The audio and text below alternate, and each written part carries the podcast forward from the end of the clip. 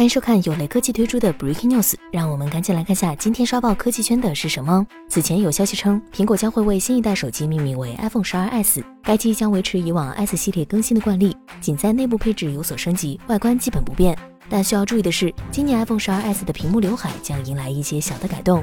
根据相关爆料显示，iPhone 12s 将会把维持多年的刘海区域减小。但是苹果内部现在拥有两套不同方案，分别是采用短刘海和窄刘海的设计。据此前消息，苹果会在 iPhone 12s 系列引入 D-tof 技术，取代现有的 f a c e d 组件。